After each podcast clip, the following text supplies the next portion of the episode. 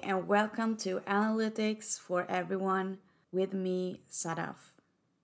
In this episode, I will be talking about how Netflix collects data and knows what the users like to watch and how they can recommend new titles for the users. So, how does Netflix use data analytics?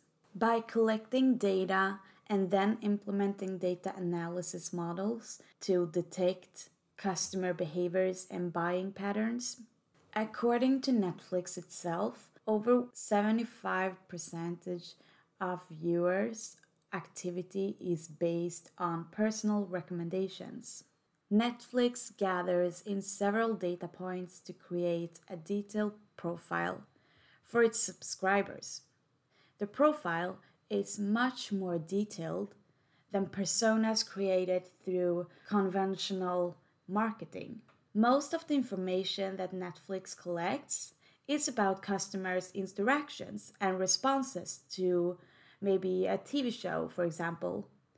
Netflix knows the time and date when a user watched the show, stopped it, um, the specific device they used, if the show was only paused, when the viewer resumed watching the, after the pause, how many people end an entire series, and how long does it take for the user to end maybe a TV show or a movie, and so on. All of that data, they are collecting it and saving it.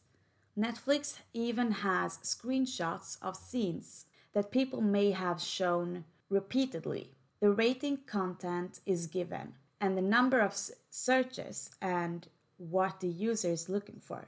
With this information, Netflix can create a detailed profile for its users.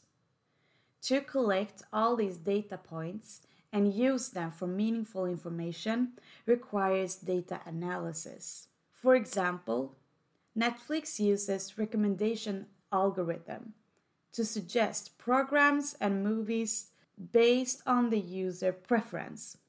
Netflix also uses big data and analyzer to conduct and customize marketing. They can have over 10 different versions of a trailer to show off the TV show or the movie. If you watched many TV shows focusing on women, you will get a trailer focused on female characters. And this is a great way to only show trailers based on what the user likes the most.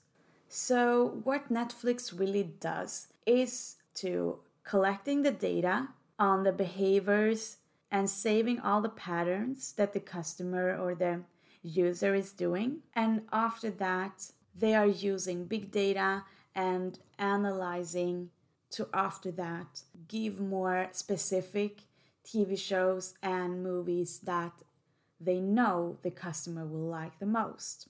So that is how Netflix can recommend TV shows and movies on our own preference. I hope that you enjoyed the episode and you can always reach me at analyticsforalla at gmail.com or you can find me at LinkedIn. Until next time, I hope that you all are being safe and take care, and I wish you all a very great Christmas.